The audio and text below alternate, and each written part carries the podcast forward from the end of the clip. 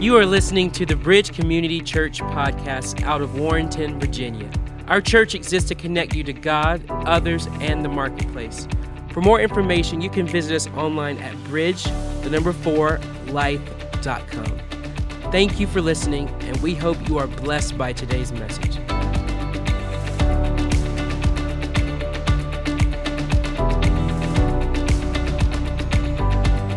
And good morning, everybody. It's great to see everybody here today. And uh, man, I know it's Labor Day weekend, but boy, am I glad to see that you didn't have anywhere to go either. I am so glad because I tell you what, I have preached to an empty sanctuary. You know, uh, remember COVID?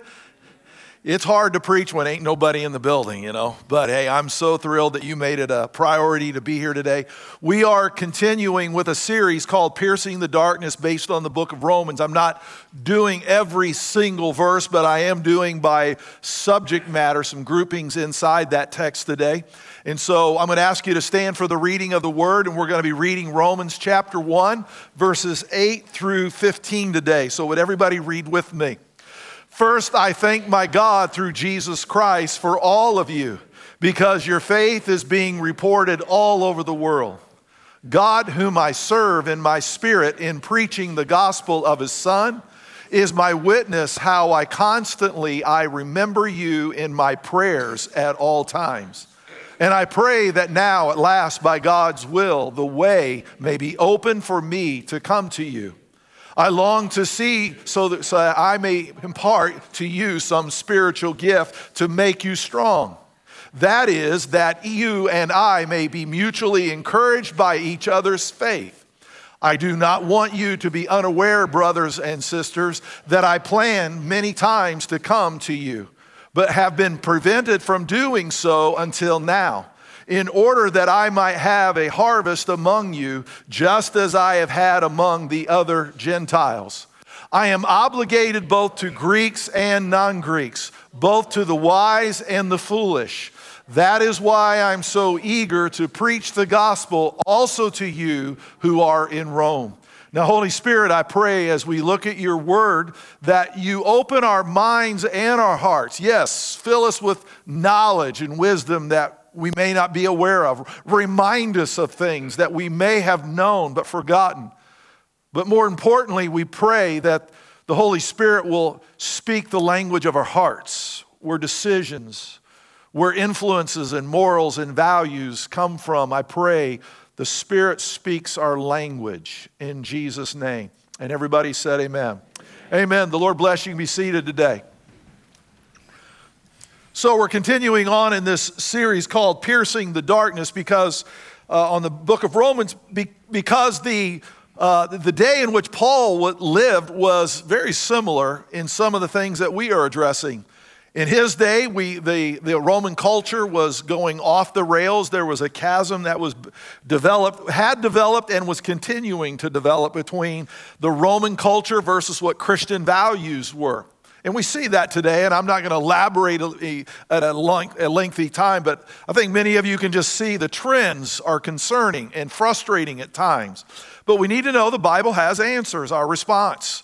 In fact, I will tell you this when, we, when we're looking at this text, things were bad and things were about to get worse. Now, how many know that's a message nobody wants to hear? And that's why, that's why Paul was writing to the Roman church. He was saying, Look, I know things are bad, but here are some answers. But what was not forecast is actually things could or were going to be getting worse. But as we look at this, here's the reason because Nero was the empire or was the emperor from 54 AD to around 68 AD. If you know anything about Roman history, and I'm not give a whole history background on him, but we know from the day he took office to the day he exited office was a very dark time, not just for Rome itself, but especially for those who were followers of Christ. He was responsible for thousands upon thousands of death and, and, and uh, the persecution worldwide that happened to the Christians. And so Paul's writing on these various topics, and I have them there, and these are some that I want to be talking about. We talked last week, he addressed the basics of the faith. Today I'm going to be looking at the key issue what does Paul say leadership is? And then he talked about sexuality, government, racism, the Holy Spirit. How many know if you're going to live in a dark place, it might, you might need the Holy Spirit? And then he also talked about holiness and what Christian liberty looks like. In other words, the church was starting to get fragmented on how to address these things. And he was saying, look, here's how we keep the unity among us so that we stay focused on what this is all about. But I want to just remind you the Apostle Paul has influence over a church in Rome. And many of you may not know this. He hasn't even been there yet. That's one of the reasons he had to write this was here he was viewed as a church authority a person who had influence, and yet he had never been to the church. And you would think, you know, wow, church in Rome, wouldn't that have been one of the more predominant, one of the more powerful churches, or at least garnering his attention? And we read from the text, yes, and he had tried many times to get there. We, are not going to unpack all the reasons why, but he just says, I've been prevented and I've not been able to get there. And so he writes this because he is intending to come. And so he's making them familiar with who he is and what he teaches. But here's what's interesting about this how do you introduce yourself as a leader to people you have yet to meet? If you have that mindset, you understand the text that we just read today. He's trying to explain to them, I don't know you. I mean, I know about you. You know about me. I've had people tell me about who you are, and you've had people come to you to tell you who I am, and we are going to be meeting one day. But as of right now, neither of us have met each other in person, and yet you see me as a church authority. How many know that could be a little awkward? So he is introducing who he is but at the same time, he is showing them what his leadership style is like. And so, how people view your leadership is critical during challenging and or controversial times. Many of you know I coach other leaders, and the key point I always try to make letting them know is listen, it's key that you do things right when things are good and things are peaceful, because when things get under strain, they will test you as a leader okay? And you need to have a background of showing that you do what is right and you do it the right way. There is doing what is right and there is doing it the right way. Sometimes we're not frustrated by doing right, we're frustrated at the process that we have to use to do what's right. We call it taking shortcuts. And that's where many leaders will sabotage themselves. They had good intentions to do the right thing it just wasn't the day you needed to take a shortcut. When you follow process, people can have confidence that you know what you're doing. They need to see the process, not just the right decision. Come on, you can say amen to that. We don't want to just see right, we want to know the process so that we know it's being done right for the right reasons. And so Paul is doing this. He's starting to introduce who he is. So he wrote this around 57 AD. So you can see that Nero has already been in office three years, and already the pendulum has begun to swing, and some tough things are starting to appear.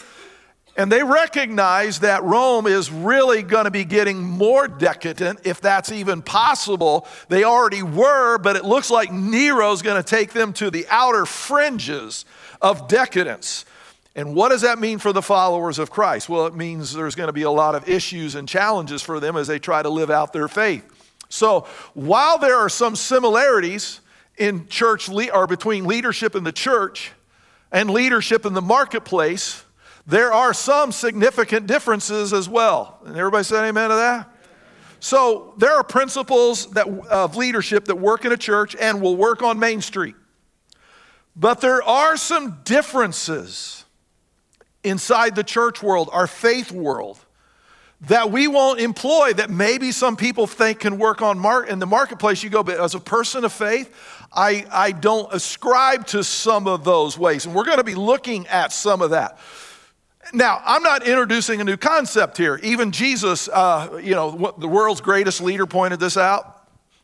The difference between faith-based leadership and just what we call leadership in the marketplace. Even Jesus did this. We read this in Matthew chapter 20, verses 25 through 28. This is the story of where uh, two of the disciples, their mom went to Jesus and said, Would you mind if one of my sons uh, sat on your left and the other one sat on your right when you came into your kingdom? How many remember that? And the other, other 10 disciples were angry that they were bucking for a, a promotion and using their mother and, and, and Jesus told Mama, no. And, uh, but in essence, after he settles that, he says this. Jesus called them together and said, so he's calling all the disciples because he knows there's some frustrations and some disgruntlement going on.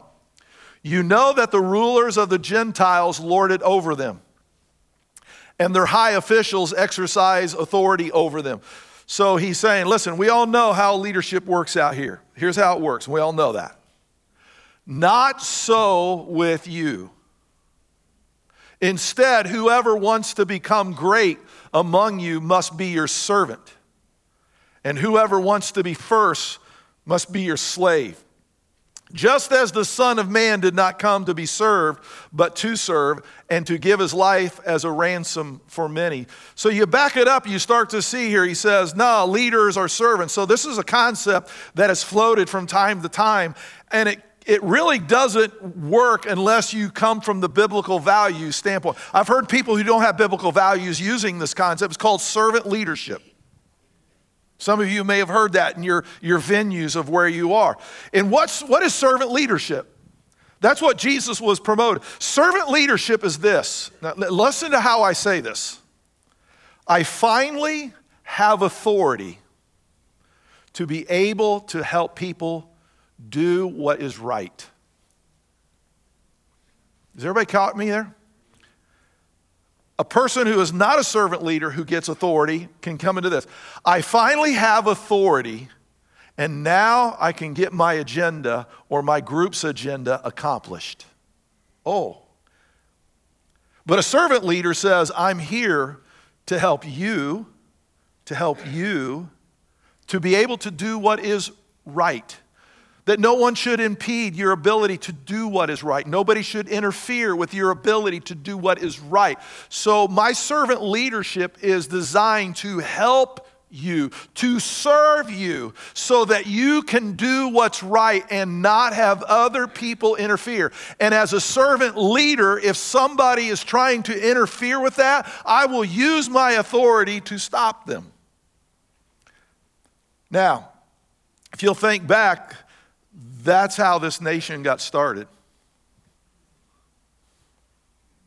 Ah, now you, now you start to see that they said, we have a nation that was imposing its will on people and they were no longer being afforded the right to do what was right. They were actually being forced to sometimes do wrong, and their ability to do what was right was being taken from them, and the resources were being forwarded to other people. And they said, that has to stop. And so the leaders who stepped up at that time, if you study history, and by the way, there's no perfect leaders. If we're going to start if we're going to start impeaching imperfect leaders, we won't have anybody of history and we won't have anybody today. Okay? We just, but these leaders, they stepped up and they just said, yeah. And then they wrote freedom of speech, freedom of religion. If You start, so you start to see things from a little different angle that, that they wanted to use their leadership, their influence to say, let's use that not to take from people, but to give them a platform to do what's right without fear of somebody coming after them and attacking them. And notice they said they were inalienable rights from God. Now, I know that's a little bit of a history lesson, but it's important, like I said, to understand. And yes, God used imperfect people to do that. And that ought to inspire you. That means you have hope. Because I'm sure if we put your life under a microscope, we could find something that would disqualify you. And you say, What do you know? The Bible. For all have sinned and fallen short of the glory of God. Who belongs to the for all have sinned category? I'm looking for the perfect people who just sinned. right, okay. So, let's begin to look at this. So, what we're going to do, I don't necessarily have a point so much as we're going to look at a verse and just go after that verse and say, what does it say about Paul's leadership? Because it would have been interesting to know how Paul, you know, what was Paul like? Well, he actually, the verses that we read, he uses to show them the type of leader that he is and to let them become acquainted with more who he is before he shows up. And so, I actually had 16 characteristics. And I'm not going to do that to you.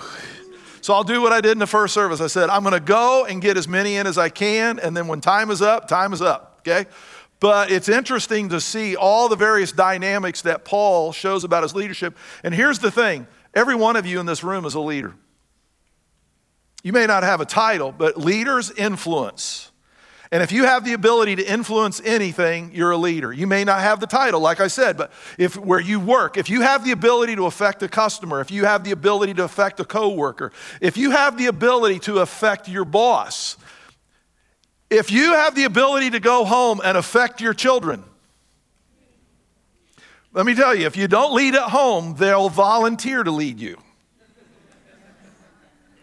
Okay, everybody's a leader.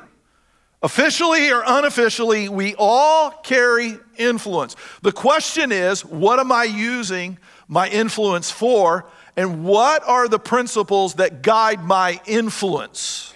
That's the key point. What is guiding my influence? Why do I believe the way that I do and, and act the way that I do? So, we're going to begin. First, uh, verse 8, everybody read this with me. First, I thank my God through Jesus Christ for all of you because your faith is being reported all over the world. So, the first thing we see here is this a leader has a thankful spirit. What does that look like? Well, I can probably tell you what it looks like more if, if, if, a leader isn't thankful. If you have a leader who is not thankful, the followers and the people that that person is influencing know they have a very ungrateful leader. It's really obvious because there's no appreciation for the people that are, uh, are, in, are in contact with that leader. And certainly anybody who comes to, you know when you've run into an ungrateful leader. They're not fun to be around, and you certainly dread working for them. And what I find interesting is this the context that Paul is in is a miserable context. Rome is off the rails, and Rome is about to go even further off the rails. Remember, he's writing this letter to Rome while in Corinth. So he's writing while in a place of darkness to another place of darkness. And he says, First of all, I thank God through Jesus Christ for all of you. You know, one of the things we need to be grateful for is this is for each other. Life is miserable when you do it by yourself. And you're right. Some people that God brings into our life have more imperfections than we would prefer to have to put up with. But let's, let's all be honest. We all have our imperfections. I didn't say look at them. okay, we all have imperfections. Okay, your friend has imperfections. Oh, yeah, yeah, yeah. Let's be quick to judge them, not so quick to confess my own. Right, yeah. So we need to be thankful. A, a leader is thankful for not, uh, is not ungrateful for what they don't have. A leader is grateful for what they do have. I'm grateful for the people that God's put in my sphere of influence. I'm thankful for the context that He's put me in. Sometimes I hear people say this yeah, but you have no idea the miserable context that I'm in and the people that I have to endure. And you know what my response to that is? God must have a lot of confidence in you that you can swing the pendulum there. God doesn't send leaders into places that have peace. He sends them into places that are in conflict. And he says, fix it. Yeah, I'll wait for the amens to die down on that one. Yeah, leaders, if they're not careful, they get into this give me the green grass. Can I just tell you something? There's no more green grass out there to inherit. Go grow your own.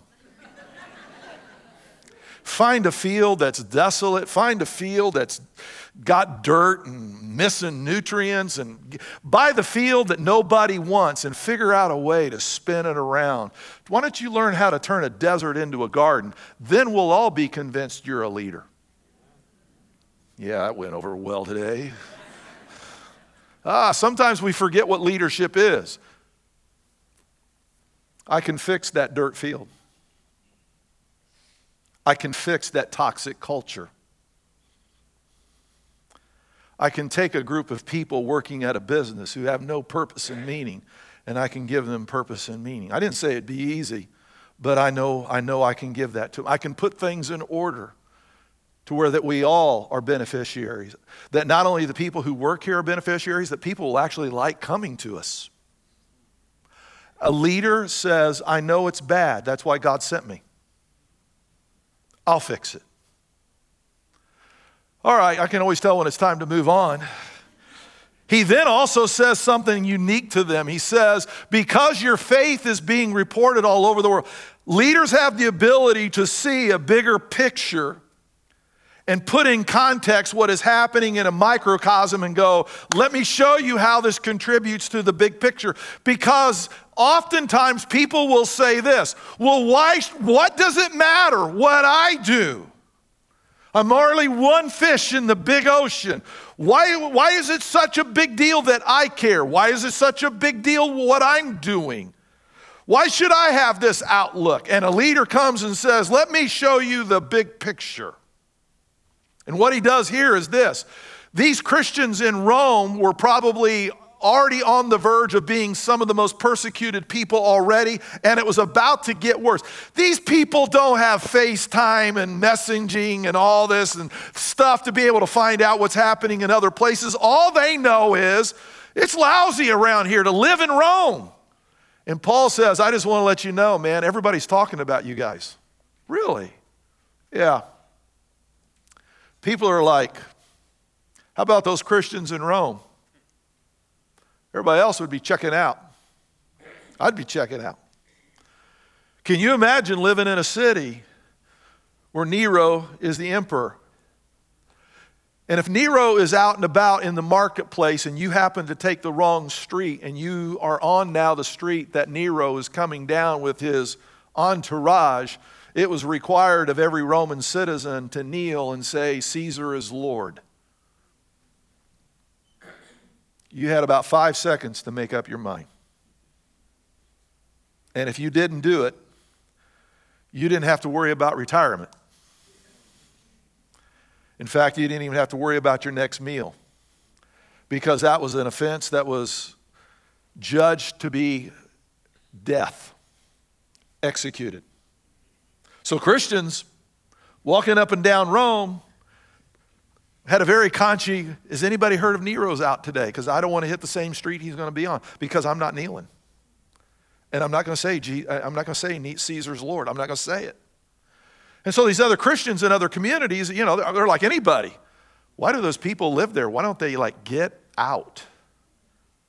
How do you live for God in a town where every day you walk outside, you're gambling with your life. I don't want to be on the wrong street at the wrong time, and certainly not with my family. And Paul's telling him, listen, man, everybody is talking about you guys, about your faith, about how strong you are. And that's what I say. Sometimes a leader has the ability to see the script on a grander scale and bring it back and go, what you do today does matter because people hear about you, people talk about you. Your stories get out, they make a difference. Your life, listen to me, your life matters. It matters that you stand your ground. It matters that you live the faith that you live. It is a big deal. And everybody said, Amen. amen. Verse 9, let's everybody read it. God, whom I serve in my spirit in preaching the gospel of his son, is my witness how constantly I remember you. So there's four things that you see in here. Notice he says, God uh, is my witness. So leaders take oaths. Why? Because oaths give a declaration to people under the influence of a leader what their intentions and values can be. It's good that leaders take oaths. We want to hear them say certain things and make certain commitments. That is a good thing. About seven or eight months ago, I had the privilege of, in January of being at my son's church on the north side of Baltimore, and he was being installed as a pastor. And they asked me to come do the installation, and so I preached the message that morning. But then I brought uh, my son and daughter in law up, and I had a thing written, uh, and it was an oath about a commitment that to this church you will be the, the, the, the, resource of the gospel, that you will love them, you are here. And we read, and they said, I do. And I had the congregation stand and say that we support the pastor and we will endeavor to build the kingdom of God. So they made an oath. It's good that we take oaths because it shows our intent, it shows our heart, it shows our commitment.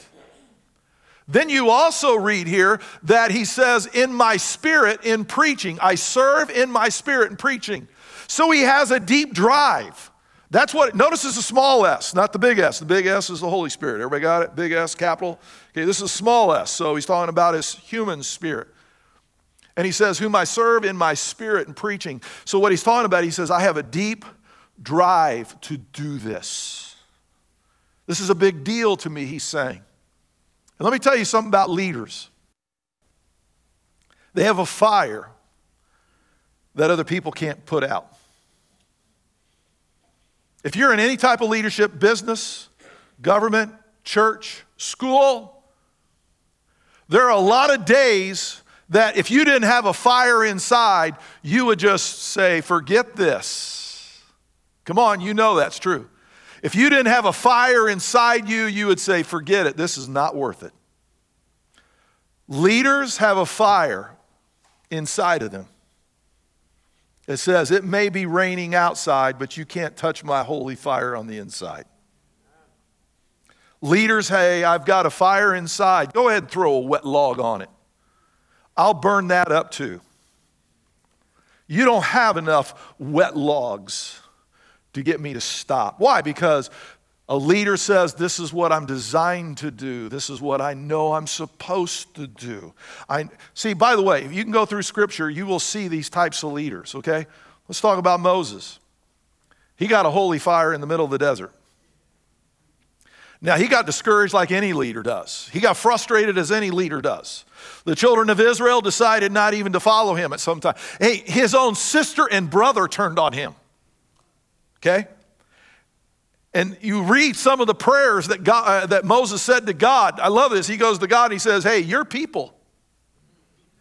And then God responds back to Moses and says, Yeah, I don't know what you're going to do about your people. And then Moses prays back, You know, God, you need to deal with your people. And God says, Moses, I will help you to deal with your people. What's it like to be a people that nobody wants? Not even God. And they're and he, basically Moses is trying to advocate, you know, I'm no longer because nobody's listening. And God was basically saying, I called you in the desert, you have a fire, stop trying to put it out. I put you there. Be the leader. You can read this in David's story, same thing. King he's serving, king he's stir, serving in a stellar way, all of a sudden decides that David needs to die and is trying to work a scenario that would be favorable to, to Saul, the king. And, and, and so David has to go on a run for his life. But David knew he had been called to be the king one day. Let me tell you something leaders have a fire that they learn to cultivate, and they don't leave it in the hands of other people. They, there's a, there's a, we use people to discover, we use people to help us grow. They, they share with us, they invest in us. But at some point, let me tell you this at some point, you are responsible for your own fire. And you can't blame anybody else. And then you know what you do as a leader? You go out and you teach other leaders how you build your own fire. Okay?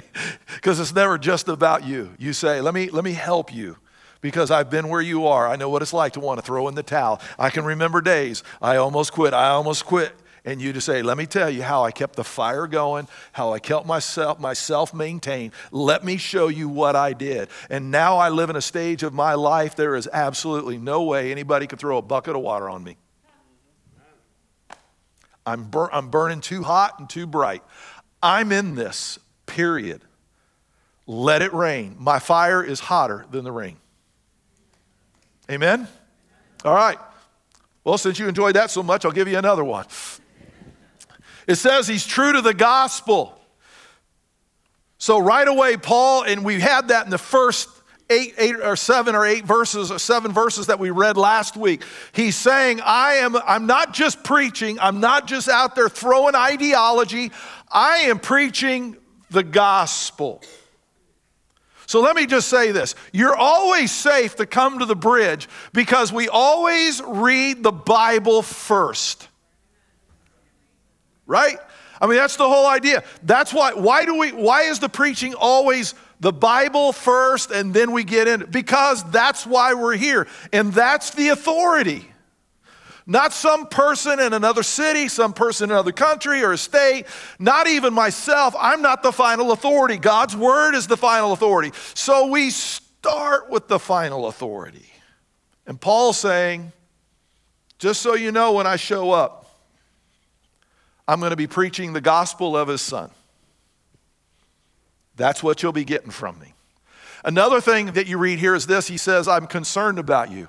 He says, I constantly remember you. What does that concern look like? Again, going to the opposite is probably the best way to describe it. When you're around a leader who's not concerned, you know it. And they're not fun to be around because they, they view people as just human capital, period. No names, no faces. They, they're not concerned. What they're concerned is, is the outcome. They don't care what the body count is. They, what they want to know is, is did we take the hill? That's it. There's no concern for people's personal dynamics. And let me tell you, leaders care about people because leaders recognize the greatest resource that God has ever given to you is, the, is a person's life, whether they're employee or not. The, uh, the, a person is the greatest investment that God can hand over to you. I want you, I got, I got to share the story. So, I was working with a businessman. I was trying to help him understand this concern mentality. And he had asked me to process some stuff with him about his business. And so I said, What's the bottom line with your business? Well, you know, I like to do all this stuff in Africa. And I want to go, you know, and I build, you know, houses and I build a school and a church. And I said, So you're kind of like into community reformation? Yeah, yeah. That's so he said, That's the bottom line. I do this business so I can do all that stuff over there. I said, Okay. I said, Well, let me ask you this. Uh, do you have any big projects in front of you?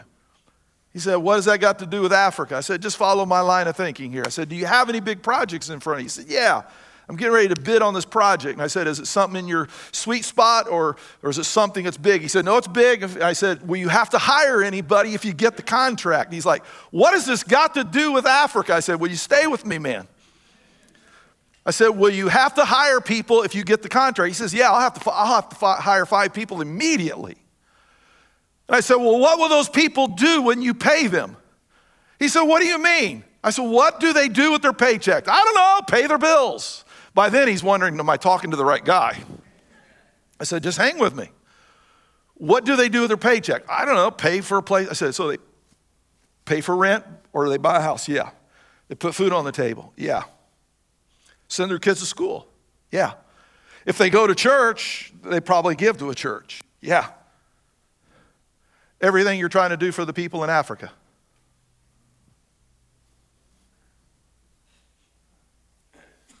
I said, Who told you missions was only on the other side of the great pond?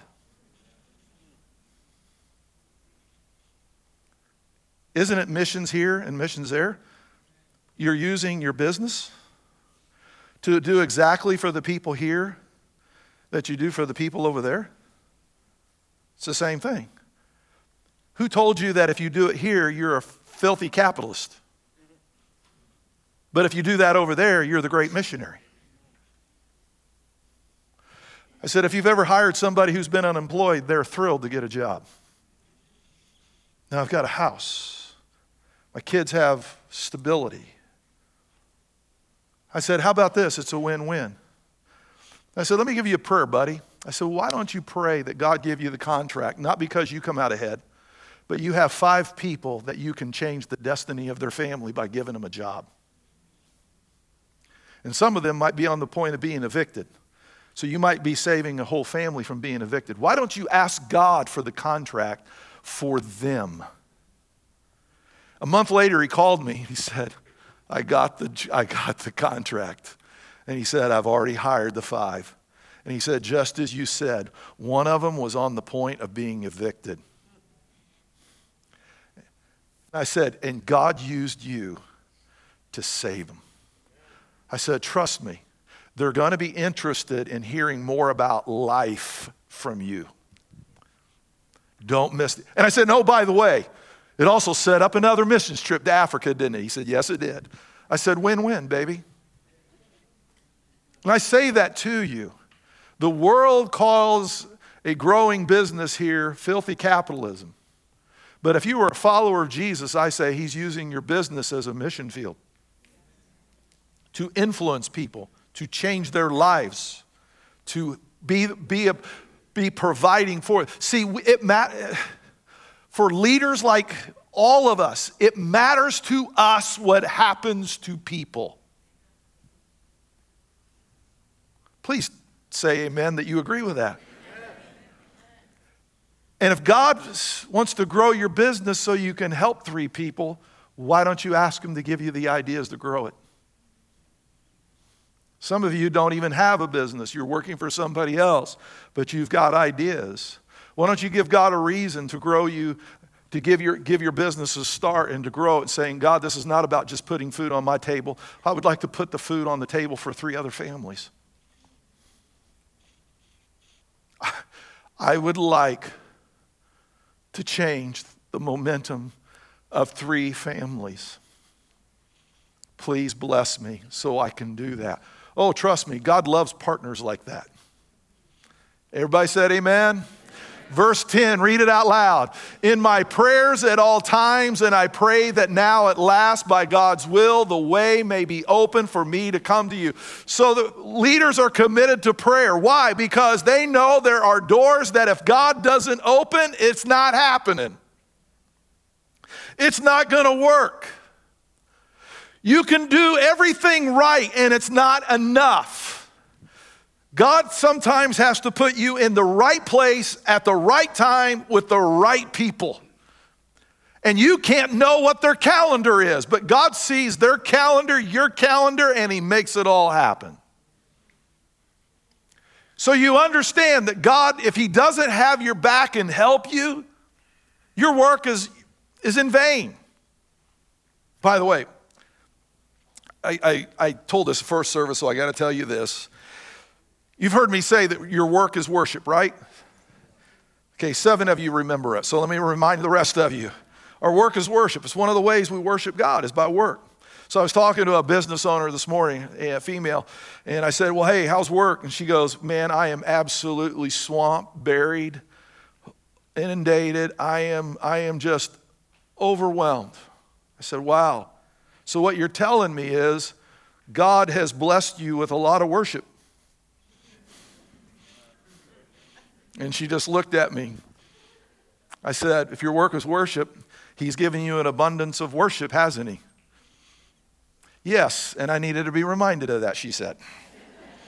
I said, No, it's really, it's the lens with which.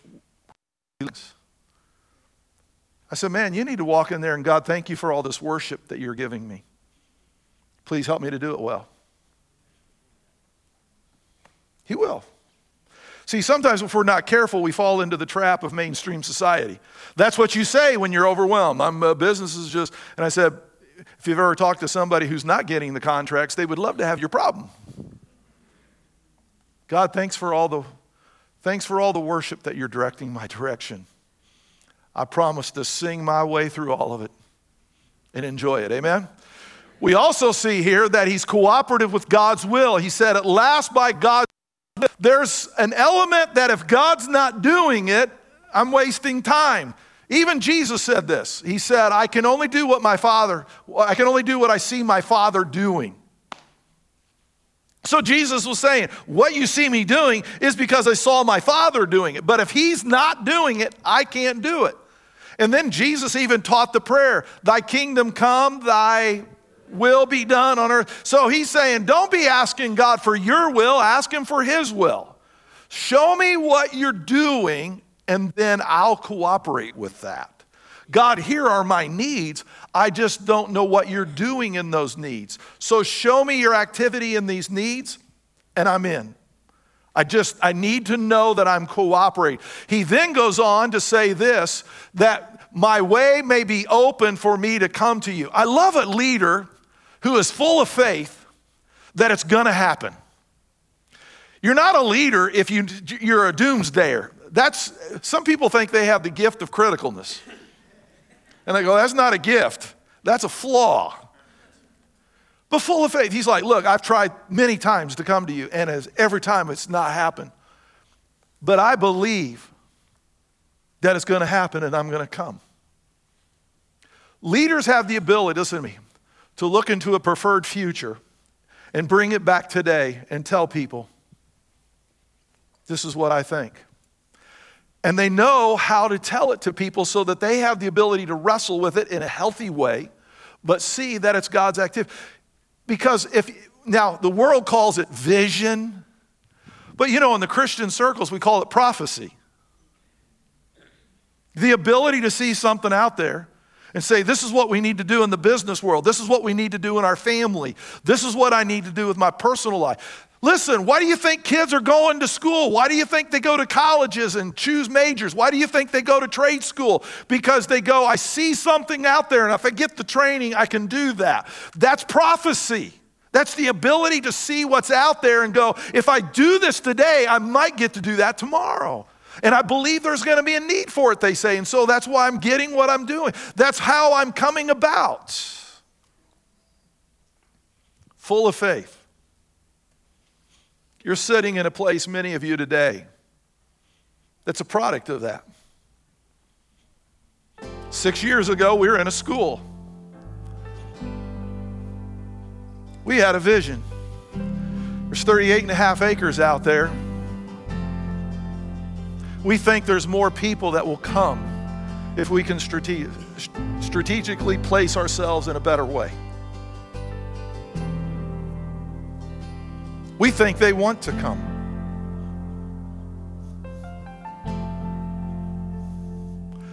Some of you may not know this, but there hadn't been a church built in the county since 2002.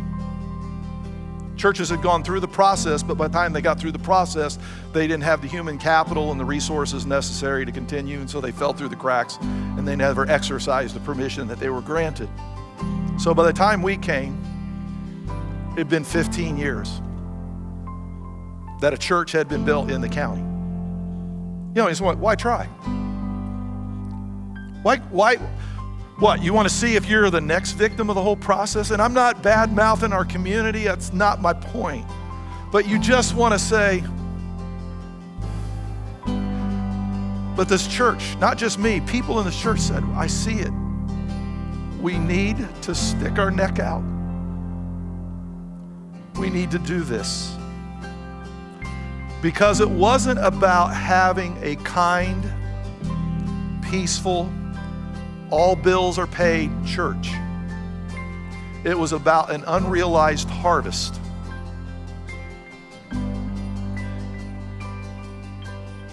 We're not building something for us, we're doing it for them.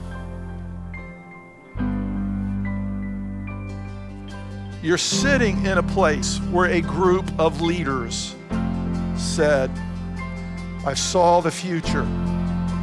We need to do something about it today. And we need to get through this process. And we need to figure it out. And we just believe God will help us. He did. You're here. And can I tell you this? I think there's more. You say, where are you going to put them? on your lap.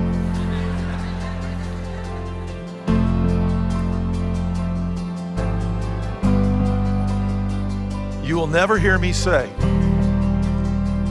that's good enough. You'll always hear me say, I wonder what's next. Because when you say that's good enough, you're no longer on a journey. You've pitched a tent, man. And I am not about pitching a tent, I'm about the journey. And my thing is, what's next, God? I have no idea, but I'm excited. But I am clueless. And that's what makes it exciting. All right. The last thing a leader is relationally intentional. Why? Relationships matter. No matter how big, no matter how influential you are, you are a person that has to have personal human contact. Read the New Testament. How many individual stories do we have Jesus, this magnanimous leader, and yet he's talking to a woman at a well? He's walking with a guy named Nicodemus. He's having all these one on one. Even the Son of God was strategically and, and intentionally relational with people. We are the same way. No matter what happens, there's no substitute for us looking somebody in the eye and saying, What's your name? How did you come? Tell me a little bit about yourself. A few weeks ago, I met a family out in the lobby. It's about four weeks ago. It was three weeks ago, and they'd been coming for three weeks. And it was about 15 minutes after the service and uh, they were still here. And I and I saw them, and I thought they're new. Wow, it's 15 minutes past the service over, and they're still here. So I walked up to them. I said, "Hey, I don't think I've met you." And they said, "No, we haven't. We only been here three weeks." And I said, "Well, man, I'm honored to meet you today." And I said, "Tell me about yourself." And he introduced the whole family that was with him, and and I said, uh, "I said, man, I'm impressed. We've been out of church for 15 minutes, and you're still here." He said.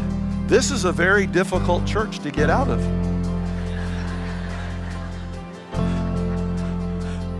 I said, You don't say.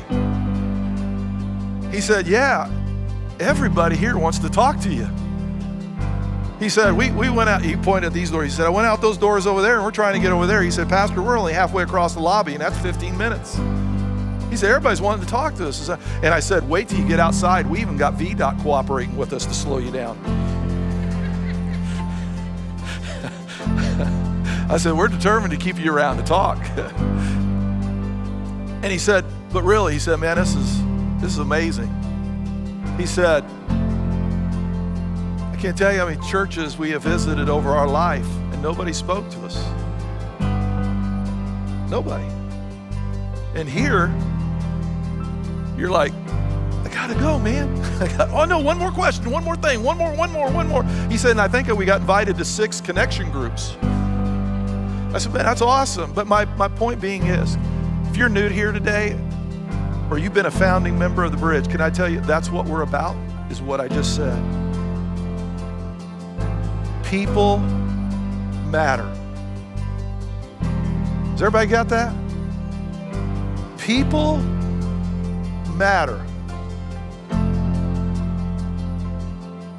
If you're in a hurry, we don't accommodate that well.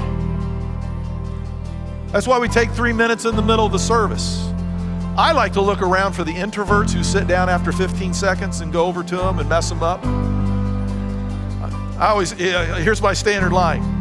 It's only 15 seconds and you're sitting down, so you have a choice. You can stand up talk to me, or I will stand here for two minutes and 45 seconds, and I will carry the entire conversation with you. Do you know they always stand up? Come on, man. It's about Jesus and it's about people. Please say amen to that. Come on, let's stand and we'll wrap up the service this morning. Can you give him a praise right now? Come on, lift your hands and give him a praise right now. Come on, let's thank him. Thank you, Jesus. Come on, Lord.